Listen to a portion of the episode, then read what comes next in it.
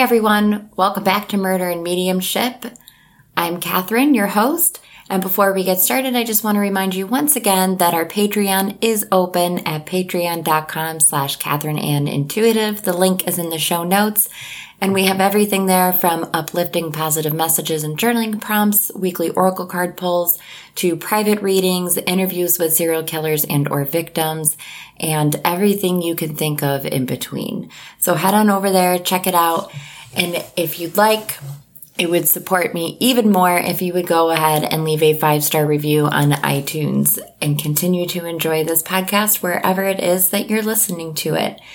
One more thing, and that's if you do leave a review on iTunes, you will be entered to win a free 30 minute reading. That is by the end of May 31st that you have to leave that review and you'll be automatically entered to win. And here we go. This case was asked for repeatedly and I was really, really, really apprehensive about doing this because there's something that needs to be understood when a medium connects to or a psychic connects to a case, a murder case, a missing person, whatever it is. It's better to know as little as possible so that we're not kind of um, led by logic in a case. And I don't mean this to say if you're having like a private reading with me, please ask me what your questions are. Don't ask me to read your mind. That is a completely different scenario and it makes it a lot harder to get to what it is that you are actually curious about. However, when it comes to missing people and murder victims, it's better to have just the name, at least for myself, and I have heard lots of other psychics say this too. They also agree. It's better to have just a name or just a couple photos and not know anything about the investigation. Going into it, just getting completely what are your cold hits on it. And that's going to help you piece together things when you do start learning more. Maybe it'll help you to connect to whatever it is that you were seeing and make sense of that. And that's very much how I do this work. So that being said, connecting to the case of Laci and Conner Peterson, also known as the Scott Peterson murder trial, it was difficult to separate from what I already have as a preconceived notion about the case, what I've come to learn about it, what I know about it, what all the documentaries I've seen about it, really taking yourself out of that place and immersing into a place of like total blackness and total darkness and no noise to just hear what it is in connecting with Laci that I could hear what she had to say. And even when I heard her, I second guessed it.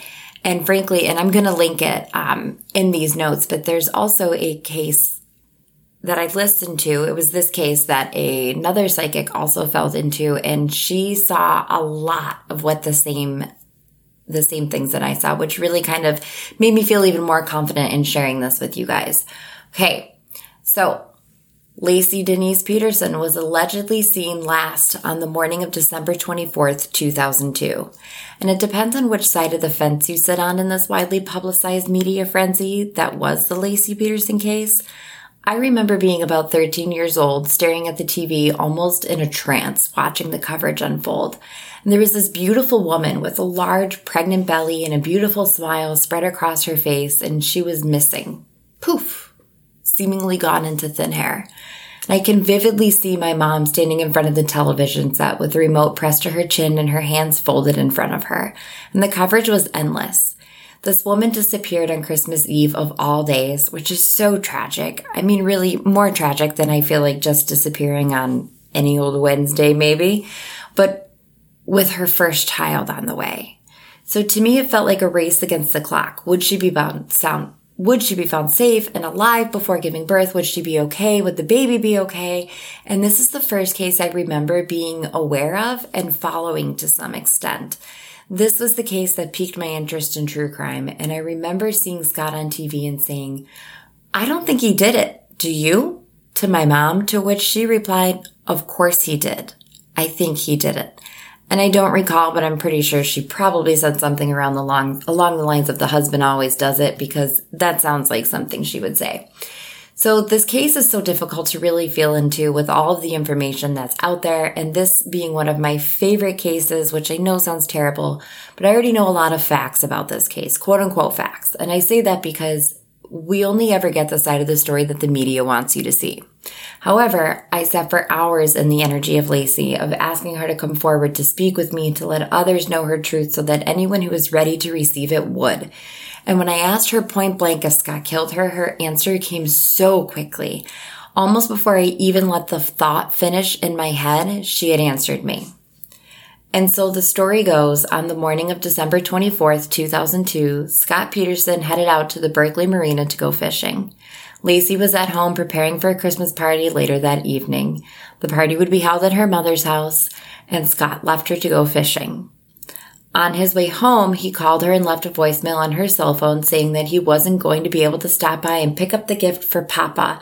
Could she do it for him? That he loved her and he'd see her soon. And frankly, his voice on this phone call just makes my skin crawl because you can hear dishonesty just seething through it. And if you're someone who feels energy or hears energy in people's voices, you'll know exactly what I mean. Sometime later on in that morning, Laci and Scott's neighbor noticed their golden retriever, Mackenzie, super cute golden, was loose in the front yard, which evidently wasn't too unusual, but being a good neighbor, she stuck Mackenzie in the backyard and hurriedly rushed off to wherever she was headed. Now, the dog did have her leash on though, which is a little peculiar, right? So when Scott came home, he found Mackenzie in the backyard with her leash on, which was muddy, and noticed that Laci's vehicle was still in the driveway. He assumed maybe her mom had come by to pick her up and they were running errands or she was over there, and so he hopped in the shower and started a load of laundry. After this, he thought, you know, this is kind of strange. Where's Laci? So he called her mom's house, Sharon Roca, Rocha, excuse me, and he asked to talk to Laci. Well, when she told him Laci wasn't there, he started to worry. Scott went out to look for her, and his father in law, Laci's stepdad, called the police to report her missing. And you'll see conflicting reports as well. Did Scott call the police? Did her stepdad call the police? Did Scott just go out to look for her while her dad was on the phone with the police? What was it exactly that happened? Regardless, the police were contacted pretty much right away. I feel right away. At the time, Scott theorized that she had gone down to the park and maybe she had been abducted. And it was weird that the dog would be there and not Laci with the leash on at that. And I have to say, my dogs, if they got loose at a park somewhere, like I'm trying to think even like the playground that's nearby our house, I don't know that they would end up back here. Maybe the hound dog would, but the derpy lovey one, I don't really know if she'd make her way back here. I think she'd be found somewhere closer to like where she got loose, but who knows? So I want to say this only because it drives me crazy to hear and see this statement all over the place. And I might catch some slack for this, but I really don't care. So many people say, how could he go fishing when his wife was eight months pregnant? And I am so sorry, but why shouldn't he? I mean, unless she was suffering from some sort of pregnancy complications, and I didn't see anywhere noted that she was, he didn't need to be by her side every second, every waking second of her day. I certainly loved and relished my space when I was pregnant, and I don't think that's so crazy at all. A lot of people point to it being weird that he dumped a bucket of mop water when he got home too, and that she had supposedly been cleaning or was supposed to clean with it. But again, being eight months pregnant, maybe it was standard practice for her to leave it there for him to dump so she didn't have to bend over to do it herself. Again, every pregnant person and every pregnancy is different, but truthfully, there wasn't much that I didn't do up until giving birth, so none of this seems odd to me especially if she was an independent person as everyone claims she was. I mean, for crying out loud, we were redoing our bathroom when I was eight, probably closer to nine months pregnant, ready to pop with my third son. And I told my husband that maybe carrying the bath- bathtub upstairs with him would make me go into labor because I was ready to go. So I really don't feel like all women fall into the same, like that bracket of all women. So it was very possible she was mopping the floor because maybe she was fine with that. Anyway, it also doesn't seem that weird to me that he's going fishing on Christmas Eve because not everyone has all day scheduled activities on the holidays. Christmas Eve in our family was pretty dull and uneventful, so it was almost as if it was any other day. And again, if she was home preparing for a party, it could also very well be that it was easier to prepare without him. I'm just saying, when we prep for anything in our house, I find it easier to prep without my husband home if he gets the kids out of the way and I get it all done so it's done how I like it. And maybe she was the same way. Let's not judge and invent facts. Let's just take what we actually have because that in and of itself is enough crazy to deal with without inventing things around these details. So Scott went looking for her while her stepdad was on the phone with the police on the 24th. And then on the 26th of December, police searched the Peterson home. And I imagine this is something that would be done regardless of any circumstances. And the significant other is always the first to be looked at and must be ruled out if they had nothing to do with it. So regardless, during this time, it had already been announced to the media that Scott had been fishing in Berkeley Marina. So on December 28th, when investigators searched the marina for the first time, people have already decided that this aloof, arrogant man had killed his wife and unborn child. His guilt was decided before he had ever even been named a suspect. But we shall continue because it's not what I think of how the case unfolded in the media. It's what I see as a psychic medium in communication with Laci and the energy of the event. Y'all are getting the abridged version of events here as well because we could spend hours upon hours dissecting this case. However, on December 31st, 2002, the town of Modesto held a public candlelight vigil for Laci and Conner. Scott declined to speak at this vigil, but even more importantly, he is on the phone with his lover, Amber Frey. During his missing wife's vigil, Amber had already gone to the police when she learned of what was going on in a news article nonetheless and told them who she was and about the affair, how she never knew he was married, thought his wife was dead because that's essentially what he told her, and how she wanted to help him find Laci and Conner. Excuse me, help them, the police find Laci and Conner because as a mother, it wasn't about her anymore. It was about this mother and her unborn child.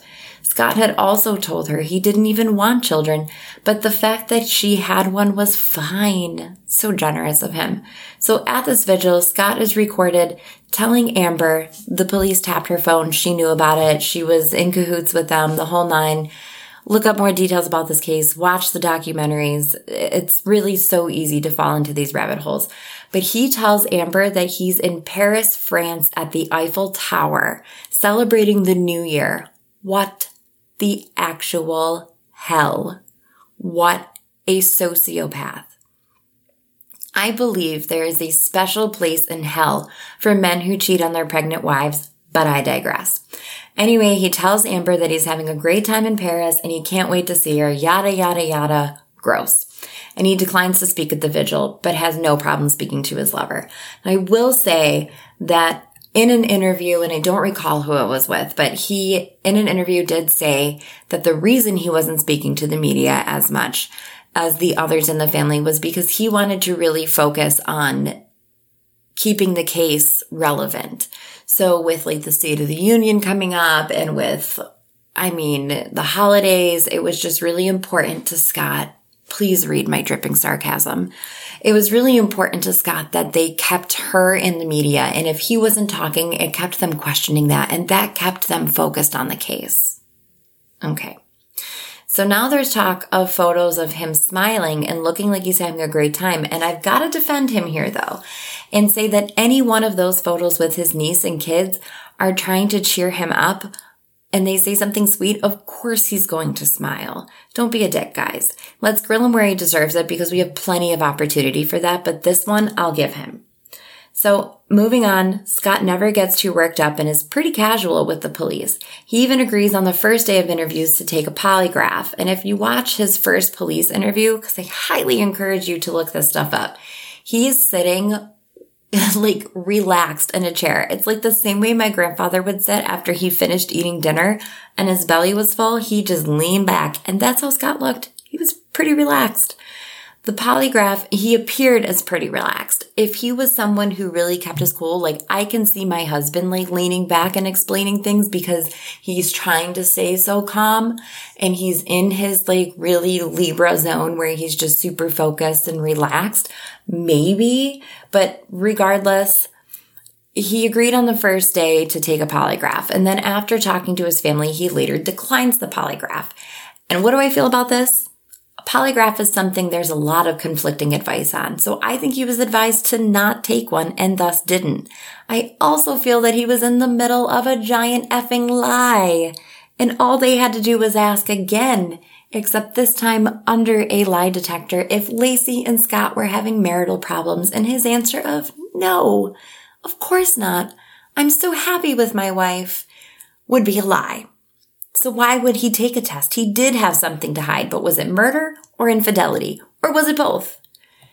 telling his lover that his wife was gone and that this would be his first Christmas without her. Well, time for another psychic soapbox. You guys, if you can't tell, I am really into this case. I believe that Scott is a sex addict. Google a bit about all of the porn he rented, bought, whatever, right after all of this started. He also was rumored to have had multiple affairs.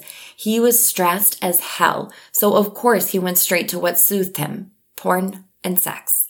And the way he speaks to Amber and Laci, it's almost like a show that he's putting on, right? It's like a character that he's playing.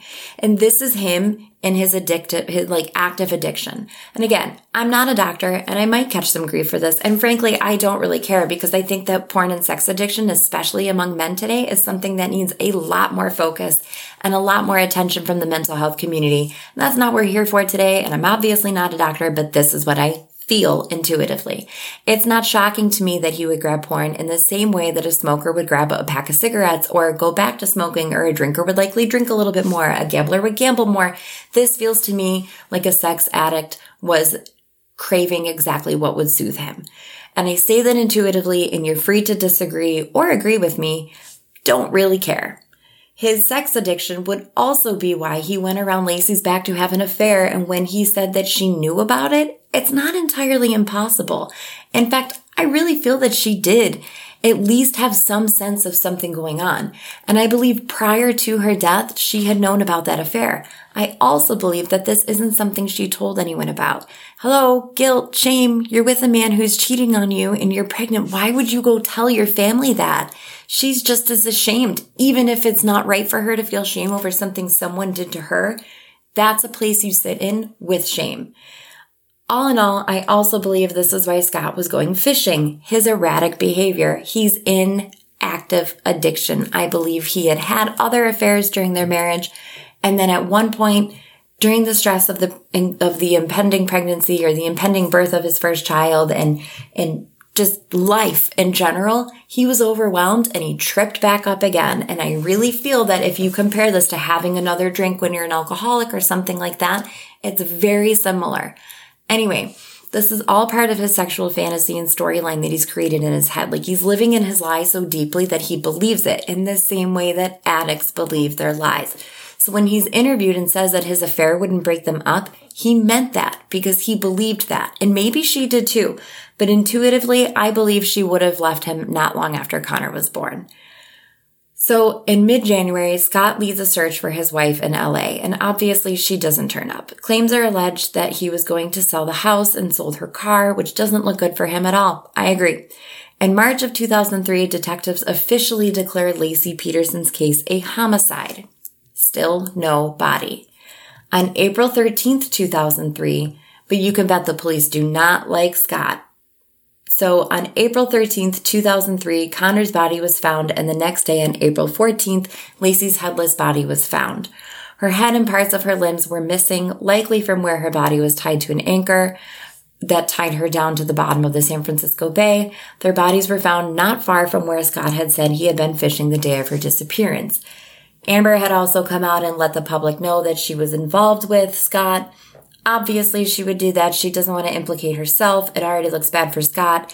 And why would she want to be affiliated with that, associated with that? She's going to want to clear her name and make sure that she is safe, her daughter is safe, and that she has nothing to do with this anymore. So that's a lot, right? Again, if you want more details on this case, please go watch any of the documentaries that I will also link in the show notes and listen to any podcast that I also provide. I really recommend True Crime, True Crime Garage. They do a really good job of breaking everything down. This case has way too many twists, turns, and theories to go down all of the rabbit holes.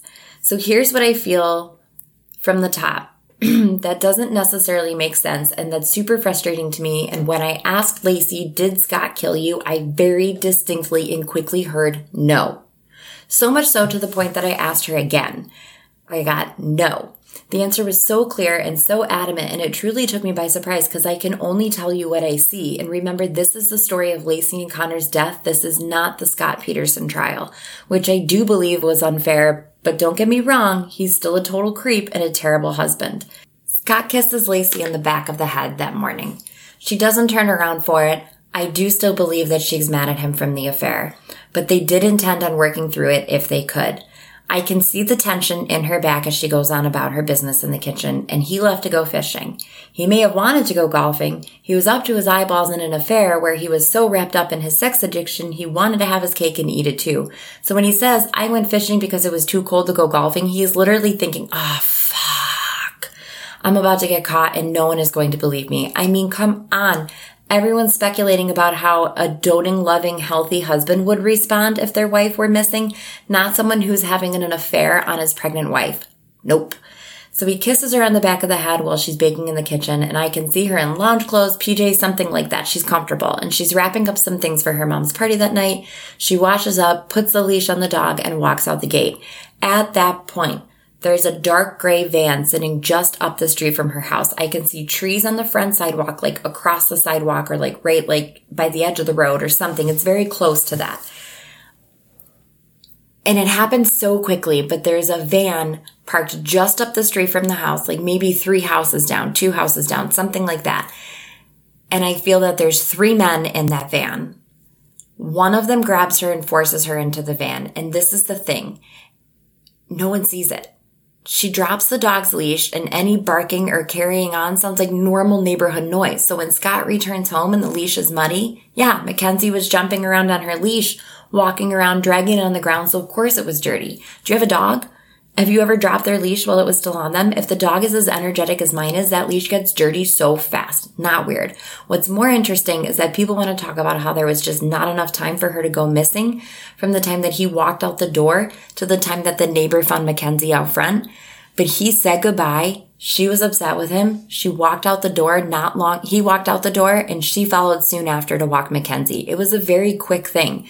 So the men in the van take her to a second location it seems to me it's like they go like up a little hill, not like a notable hill, but like driving up, I almost said a sidewalk, up the street, just like up a small hill. Could be the end of their street. I'm not really sure. And it seems to me that they were looking for a specific person and they possibly took the wrong one. So I don't believe that this was tied to the burglary across the street. I think it's completely separate. I think that's again another like coincidence that that happened, which I know a psychic saying a coincidence. It's crazy, but nor did Scott have anything to do with it. So we see them bringing her to that second location where there is also a woman. So it's either three men and a woman at this point or two men and a woman. I can't really be very clear on that. I'm not exactly sure which, but she was alive for a few days after her abduction. And once they ground her and she insisted she wasn't who they were looking for, they had no choice but to kill her. They literally left her body exactly where Scott said he had been. And I also believe that they had dumped her after January 1st. I hear January 3rd, but if you've ever had a private reading with me, you know that I won't sign my name to a definite date. I also believe that Scott was trying to cover for Amber and keep her and her daughter out of the media, even more so than he was trying to cover for himself. I'm not asking you to cut the guy any slack because fuck Scott, right? But I think his flat affect was exactly that. He's aloof, he's a narcissist, and he's, a, I believe, a sex addict and undoubtedly is a terrible husband. I believe he had multiple affairs, and I believe he would have eventually ditched Amber and moved on to someone else. So long as Laci kept forgiving him, he would have stuck around. She was eventually killed and taken out on a much larger boat off of a private slip, not anywhere where they would have had to be ticketed or tracked or followed in any way. And she was dumped into the water exactly where Scott had been. I see a much larger boat. It still looks like what I would assume is like a fishing, a fishing vessel, but it's like not, I don't want to say it has like two tiers because that's not accurate. I'm not a boater, but it's like you walk on the boat and then there's, um, like a cabin in there. So it's bigger. It's bigger. There's like a designated spot for like the controls and everything. It's not just a little motor boat. Anyway, I believe they took her out on a private slip on a private boat and that's where they dumped her. I see at least two of those three men doing that and I do feel that there was a woman involved in everything. She was not necessarily, she didn't have her hands dirty in anything, but she was involved. Is Scott a creep? Yes. Is he probably a sex porn addict? Yup. Does he deserve punishment for cheating on his pregnant wife multiple times? Yup but he didn't murder her. And I do believe he will be eventually exonerated for this. And I didn't talk about him running for the border or changing his hair or anything. So many people say, if you have nothing to hide, why would you run? Well, come on. There's no way he was going to be found innocent. He knew that and his family knew that. And of course they took out that $10,000 to get him over the border. Wouldn't you do the same for your kid if you knew that they were innocent and you just needed to get them the hell out of town for their own safety? Yeah, you would. And I don't want to hear otherwise because you're full of shit. So he looked guilty and, and for a fair reason, but ultimately all of his behavior, while suspicious, was not and is not connected to the murder of Laci and Conner Peterson. That is my final insight and I cannot wait to hear from my listeners on this one. Thanks for listening, and everybody stay safe.